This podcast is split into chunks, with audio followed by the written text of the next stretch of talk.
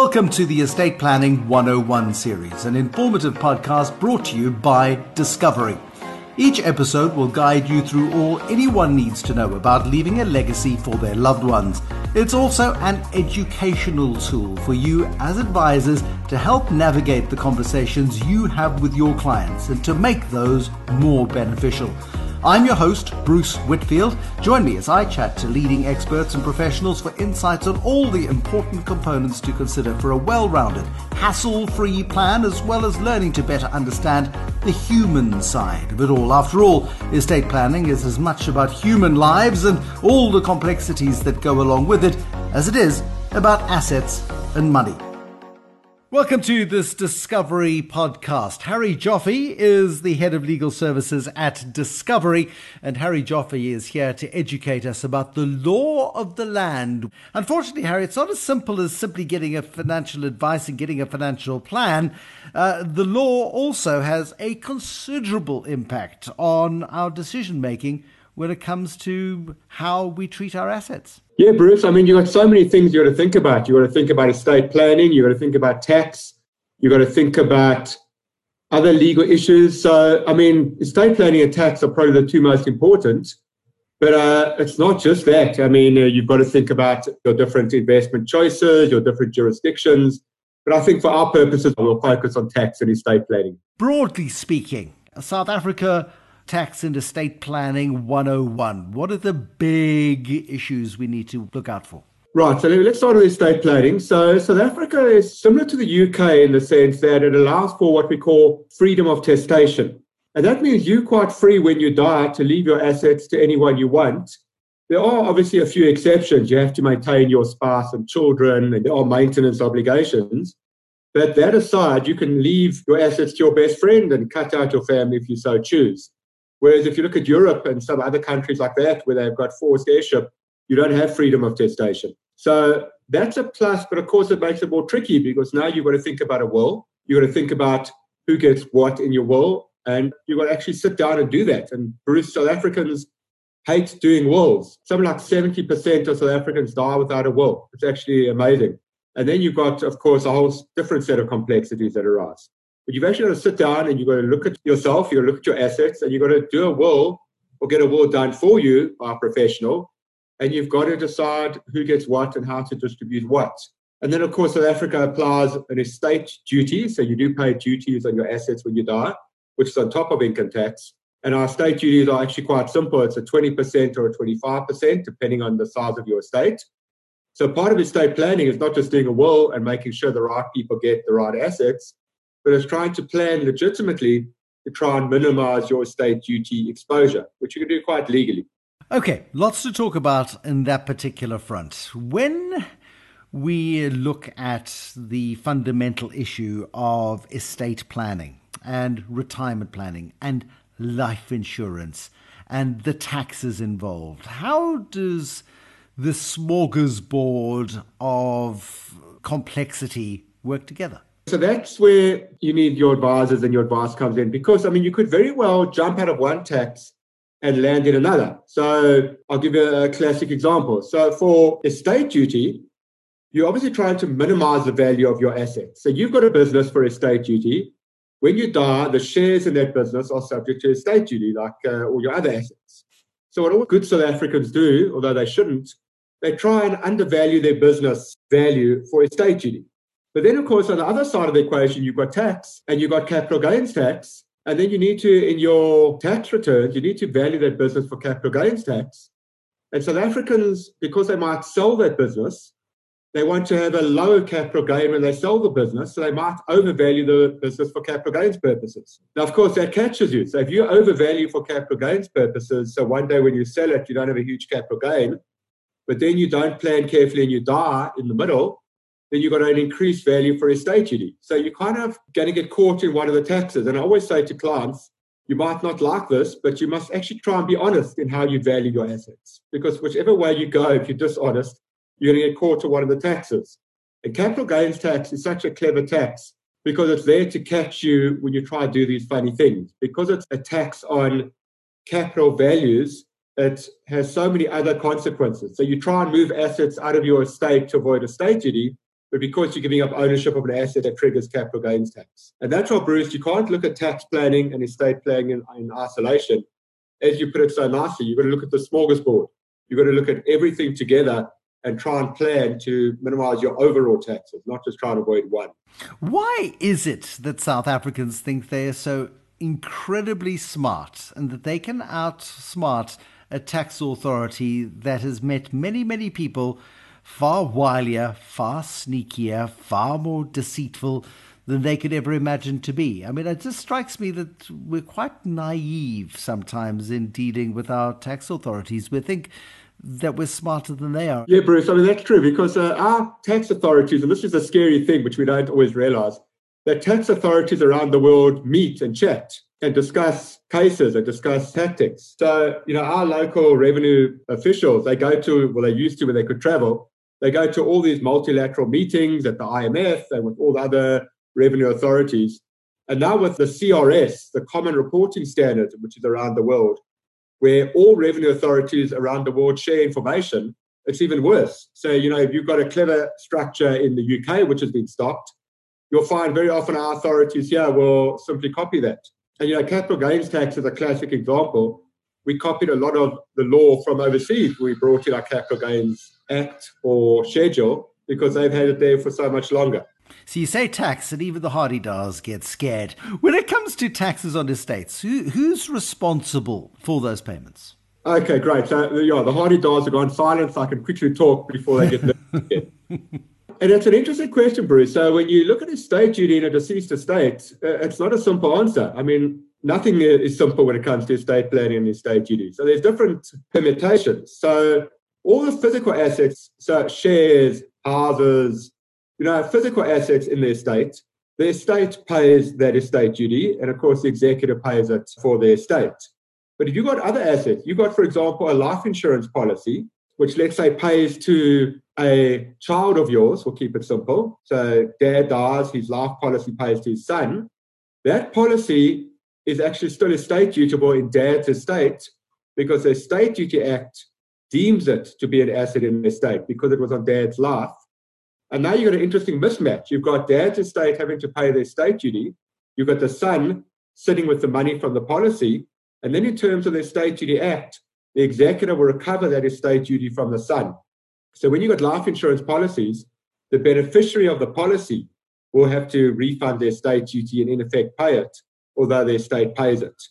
So again, your different permutations depending on the assets. Life policies are different to actual physical assets because they're the deeming provisions which catch them.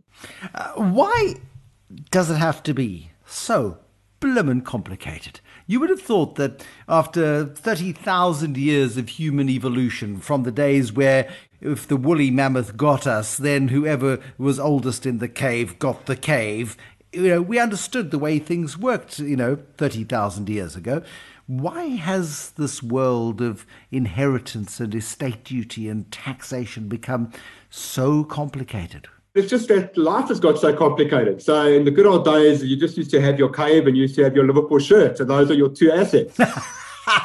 no, well, one's an asset and one, you know, is a potential future liability. But carry on. Or, or a growth asset. Yeah. So life was very simple. Now, of course, you've got so many different kinds of assets. You've got life policies. I mean, you've got cryptocurrencies you can't believe the assets clients have and how complicated it gets. We had a client a while ago who had a cycad collection. He had a cycad collection worth 10 million rand in his nursery. Now, think how complicated that gets for estate planning because now he's got to think about if he dies, who takes over those cycads, and his kids are not interested in nature at all, so they wouldn't water the cycads. The cycads could die, and 10 million rand could disappear overnight. So part of his estate planning was trying to work around these cycads and who was going to look after the cycads. That's again not simple. Clients have got all these digital estates now. I mean, in America, they are now developing a concept of not only a normal executor who winds up your normal estate, but now you've got a digital executor who winds up your digital estate separately. He winds up your Facebook accounts, your Instagram accounts, all your digital stuff.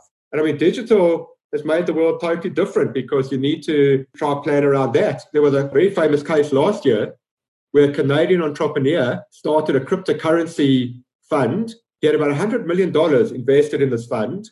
He then took a nice holiday to India to go and discover himself. He unfortunately died in India, didn't leave the keys or the passwords to that fund to anyone. That $100 million is gone, no one can track it. So now we've got cryptocurrencies, we've got digital assets, clients have got wine collections, horse stud farms. I mean, life is just complicated. So these are not simple estates or things to wind up anymore. It's a whole team you often need. I mean, when you've got clients that die with horse farms, then the executive's got to manage that horse farm. Uh, rich people's problems. And I suppose if you've got a tax problem, then you've had extraordinary privilege and you should be lucky enough to have a tax problem and pay for the advice that you're going to need invariably to sort all of this out. If a beneficiary is a minor, and you made the, the point earlier of a minor, for example, as a recipient of a, of a life insurance policy, but if a beneficiary is a minor, how do you minimize tax liabilities? Because the intention of uh, the deceased is that the minor should get a leg up in life, or sometimes both legs up in life. So let me tell you, you have hit a, a button here because if there's one thing that upsets me is when someone dies and they nominate their minor as a direct beneficiary on their life policy. And that causes endless trouble because dad dies, he's got a policy of, say, 5 million Rand. Now his minor is a beneficiary on that policy. And suddenly everything is a mess because if we were to pay 5 million Rand to that minor's bank account, who's going to manage that money? The minor's guardian is going to get his greedy hands on that money. And we don't even know if the miner will ever see the money. And then we at the insurance company have to try and play Solomon and try and divide up and solve the problem where we pay the money to. We could pay it to the Guardians Fund in Pretoria, in which case it will sit there till the minor turns 18. No, but here's the problem with that. That's not serving your client, and it's not serving your client's wishes because that is not a place to be parking money, surely. Yes, and so that's a problem. So we could pay it into the minor's bank account and then the guardian wastes it. Or we could try and help the minor to invest it, but then who makes a choice on behalf of the miner and where does the money go and who makes sure the money is protected? So the simple answer to that, Bruce, is instead of dad nominating the minor as a beneficiary directly with all those problems that it then causes is rather nominate a trust as the beneficiary on the policy. Now you're going to say to me, well, that's all very well, but you know what it costs to set up a trust? It can cost quite a bit of money. And that's fine because you don't have to have the trust set up now. What you could do is you could nominate what we call, I'm going to throw in a fancy word again, as I love doing. You could nominate a testamentary trust to be the beneficiary. So in your will, you create a trust. In your policy beneficiary nomination, you use that will trust, that testamentary trust, and you make it the beneficiary of your policy.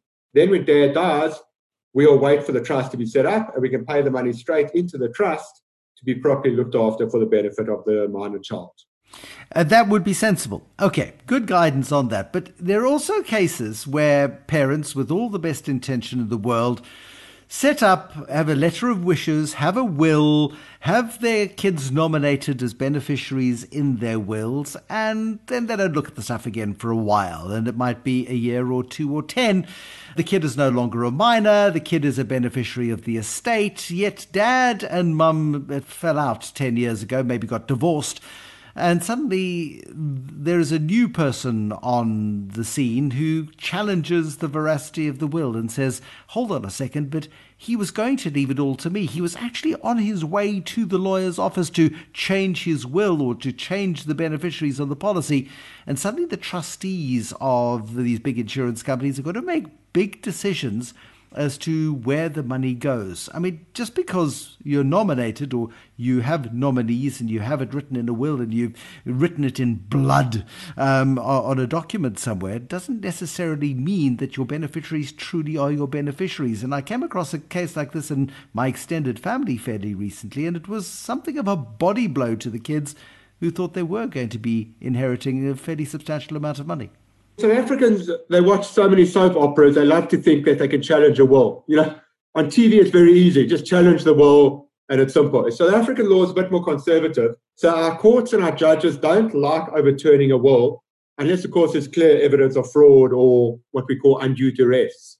Now, it gets a bit more complicated because obviously you have to maintain your spouse and children. So, I mean, if you have a case where dad dies, he leaves his entire estate to the SPCA, and he cuts out his wife and his children, they will lodge a maintenance claim and they can challenge that in terms of maintenance laws.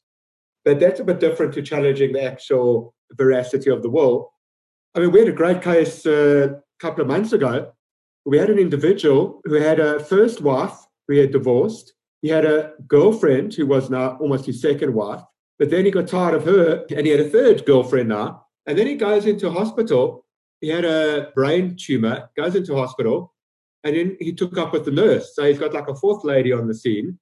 And then he wanted to change the beneficiary on his life policy from wife one and girlfriend two to nurse four. And it really gets complicated because now what do we do at the insurance company? We don't want to start getting involved in his personal affairs, but we don't want to let the law get broken. And we had to take a difficult call. But eventually he agreed to make a trust the beneficiary on that policy for his kids and not any of the four wives. So we we're kind of happy with that. But it gets very difficult. People have got complicated lives, they change, circumstances change. I can't tell you, Bruce, how many people in their wills have got ex spouses still as heirs who they've forgotten to remove. We had a case a couple of weeks ago where a widow had her deceased husband still as an heir in her will, which is also a mess. So, I mean, it's really important. I agree with you, Bruce, that you update your will. You should be looking at your will every year. I mean, that's really the the gold standard, or at least when circumstances change. And uh, yeah, have the guts to do it and have the guts to face up to this issue because there's so many considerations when writing the will. What do we need to understand about the complexity of overseas assets and domestic assets? And more and more people are investing and they may be thinking that they're geniuses and they can go offshore and they can do it themselves. They may want to use advisors and get some decent advice on it and do it as cleanly as possible. But when it comes to drawing up a will and multiple wills and understanding multiple jurisdictional rules, there is so much that you have to consider? So, the first principle is that in theory, your South African will can regulate your foreign estates. So, you could say in your South African will, this applies to all my assets in South Africa and offshore. So that's fine in theory. In practice, it doesn't work well at all because there's a, a couple of problems. Number one, your local will, the original copy has to go to the master in South Africa. Now, the overseas authorities also want an original will. So you'll find that unless you've got multiple originals, which is very rare, your original will go to the master and the authorities overseas will have to wait to get that back before they can start winding up. That's the first problem. The second problem, of course, is conflict of laws. So we got a set of laws in South Africa. There's a different set of laws overseas. The European countries, particularly those that fell under Napoleon in the good old days, apply forced heirship, which means irrespective of what your will says, your assets will go to your spouse and children in a fixed percentage. So you could have a South African will leaving your assets to your children, and the French authorities will say, we won't comply with that because you've cut out your spouse, and we won't recognize that. And then, of course, the third problem is the legal difference of the conflict of laws, where South African law might require certain requirements for a will to be valid. The overseas authorities might have different requirements. In other words, we need two witnesses to witness a will, overseas authorities might have different requirements, and you could have a, a classic conflict of laws there. So, though in theory, the South African will could do the job, unless it's a very small asset overseas, unless it's just a bank account or a simple unit trust, the general advice is to have separate wills overseas to regulate those different jurisdictions. Or even simpler, Bruce, as we always like to say at the insurance company level, if you can wrap your overseas assets into an endowment wrapper with a South African insurer. Then the endowment wrapper allows you to nominate a beneficiary. And when you die, those assets will pay straight to the beneficiary. You bypass the whole problem of a foreign will, of foreign laws, of foreign conflict of laws. And then that last word, which I love throwing in, of probate, which is the whole business of actually winding up an offshore estate, which in itself is a, a separate discussion on costs, on finding foreign executors. But if you've got a foreign endowment policy, that whole problem goes away. You nominate your beneficiary, the cash or the proceeds pays out of the policy direct to your beneficiary. What about using donations more effectively in terms of reducing tax? Whether those donations go to beneficiaries who are named in your will or whether those beneficiaries are the SPCA, whatever the case might be, the use of donations while you're alive to better structure your affairs. Yeah, Bruce. So, in terms of our Income Tax Act, you pay donations tax at the rate of 20% or 25% on assets that you donate, but you get an annual exemption of 100,000 Rand a year. So you're allowed to donate up to 100,000 Rand a year to anyone you want to free of donations tax. And I agree with you, that's a very good tax planning and estate planning vehicle to use where every year you should be getting rid of 100,000 Rand out of your estate. Now, the question everyone's going to ask is, well, who do we give the money to? I mean, you could obviously donate it to a charity, but then, of course, it's gone. If you want to get rid of it and yet still keep it, the classic structure is to create a trust, donate 100,000 Rand every year to a trust, and let the trust then take out an investment with that money. Because then the money's left your estate, it can grow in the trust's hands, and you don't have to worry about any estate duty on that assets anymore. And if the trust invests efficiently, you can even minimize your income tax as well. So using donations is a very important part of planning. You can also donate between spouses. If you're lucky enough to have a spouse, Bruce, you can use them as a tax planning vehicle and you can donate assets to them because there's no donations tax on donations between spouses. Eh, are there not sort of limitations on the extent of donations that you can make available to your spouse?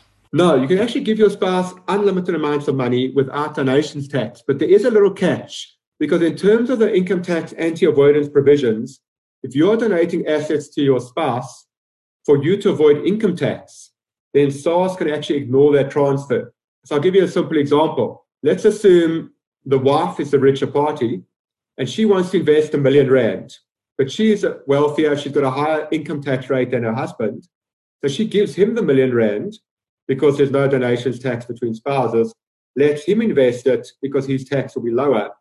What Section 7 of the Income Tax Act says is because that transfer was done to avoid income tax, SARS will actually ignore the transfer and will still tax her on the income from that investment. So you can donate assets to spouses, but you've got to be careful that you're not seen to do it to avoid income tax because else you'll be caught in the anti-avoidance rules. You can do it to avoid estate duty or to do for estate planning, but you can't do it as an income tax avoidance scheme, or else the anti-avoidance rules will catch you. And you've also got to make, I suppose, pretty certain that your spouse uh, feels the same way about you as you do about them. And I guess in many cases, the reason why some estates end up in such a mess is back to your friend in hospital with uh, spouse one, spouse two, girlfriend three, and nurse four. Some of these things are never as simple as they appear on the surface. Exactly, Bruce. I mean, we always say if you are using your spouse as a tax planning vehicle or an estate planning vehicle, divorce will become very inconvenient. And we see that very often that transfer assets to the spouse, there's a divorce, and then the spouse says, Oh, no, I didn't really give them the assets. I was just meant to do it as a tax planning uh, structure. And then the courts have got no tolerance for that or no sympathy for that, I can tell you. Once you've donated the asset, it's gone. Uh, just make sure your spouse stays, even if the asset's gone. I agree. When we look at the smorgasbord of options open to people, especially people with a bit of money, potentially with assets in, in different parts of the world, what are the big three things that you need to be considering as you do your planning? For South Africans, it's very difficult for them to do a will. I don't know why. I think they worry if they do a will, they're going to die or they don't like thinking about death. But I mean, 70% of South Africans die without a will. So it's very important for South Africans that you actually do this will. I can tell you all the banks, all the trust companies will help you. You can do a simple will, it's not that difficult, but get that will done. But then when you do the will, and this is the problem, and I always say I love seeing clients' wills because when you look at a client's will, you actually see into the soul of that client. Because when you look at their will, you see what really makes that client tick and how they think about people. But you've got to say to a client, when you do your will, you must be honest. You've got to know at what age your children are able to handle money. You've got to know how much money to leave to your children and your spouse, how to protect them, what kind of assets you should leave to who. So that's the first thing. Do your will and be honest with yourself when you're doing that will. Secondly, you've got to think about tax. I mean, when you're doing any kind of estate plan, you've got to think about tax. You've got to think about the estate duties. So just two simple rules that your first three and a half million rand in your estate is free of estate duty. If you're the second dying spouse, it might go up to seven million, but you should use that, that rebate to its maximum. And the other plan is whatever you bequeath to a spouse is free of estate duty. That's the well-known paragraph 4Q of the Estate Duty Act. But again, you can leave everything to your spouse, but then, of course, other people are cut out of their estate. So you've got to try and link up estate planning with estate duty minimization. And then the third thing, Bruce, it's so important, is liquidity in a deceased estate. You know, not a lot of clients die with a million rand cash in their bank account, but people forget the actual cash needs in their estate when they die. I mean, you've got to pay executors' fees, you've got to pay taxes, you've got to pay estate duties, you've got to pay all your debts, all your overdrafts, all your liabilities. There's a big cash need in an estate when you die. I mean, obviously, the simplest way to fill that need is to have a life policy, but you've got to be quite clear. You've got to think very carefully who that life policy pays to. You might well need to pay that policy into your estate to provide the cash, but then you've got to think about executors charging fees on that. And you've got to plan carefully that there's enough cash in your estate when you die. And that's what we call a liquidity analysis. You should sit with your financial advisor or your estate planning advisor, and you should sit and look at your liquidity, your tax problems, how much cash you need in your estate. As I always say to clients, you know, you probably can't afford to die. You just haven't got enough cash in your estate. Can you actually afford to die? Which is a, a big test to be able to to get through and to look at. For many South Africans, they'll say, well, that's my insurance policy. I can't afford to die, so I won't. I like your statistic of 70% of South Africans die without a will. There's only one greater certainty than that is that 100% of South Africans will die. And I suppose ultimately it is therefore the huge burden of responsibility of when you're alive to make some decent choices so that everything you worked for goes to where you wanted it to go to, Harry, and the vast majority of what you've worked for ends up where you would have liked it to go. And yeah, the taxman will get their bit, but you don't necessarily want to give them too much of an advantage over your beneficiaries. Yeah, exactly. I mean, it's all very well doing a very complex tax plan and everything goes into trusts and your kids don't get anything. But ultimately, as you say, Bruce, I mean, the point of a tax plan is A, to minimize tax and estate duty, but B, to make sure the right assets go to the right people. And I mean, again, I've seen so many cases where dad plans so carefully all the assets going to trust and there's no taxes paid, which is great. But then the family can't get the money out of the trust because they're fighting with the trustees and they're fighting amongst themselves. And ultimately, I always say, you know, you as a client, when you go upstairs, you want to look down and see your spouse and kids fighting and no one getting any of your hard earned money. So it's all very well doing tax planning and estate planning, but really, as you just said, Bruce, you want to make sure your assets go to the right people and the right people get the right assets. It's no good leaving your dental practice to your son who's never going to be a dentist and hates dentistry. You've got to make sure you plan around that. Make sure the right people get the right assets. And again, you can leave everything to your spouse and then you won't pay any estate duty. But can your spouse handle such a big estate and handle such a big amount of money? It might be better to pay some estate duty and pay only some assets to the spouse and the rest of the assets to other family members who can handle it better. So it's a, not just a tax issue. Tax is one of the issues, but it's very much a smorgasbord of issues. Look at tax, look at estate planning, look at your family, look at who you want to get what, and make sure the right assets go there. Harry Joffe, the head of legal services at Discovery. Thank you. Thank you, Bruce. If you've enjoyed this conversation, then be sure to look out for the rest of our series on all things to do with estate planning. The Estate Planning 101 series, an informative podcast aimed at helping you better guide your clients through the process and is brought to you by Discovery.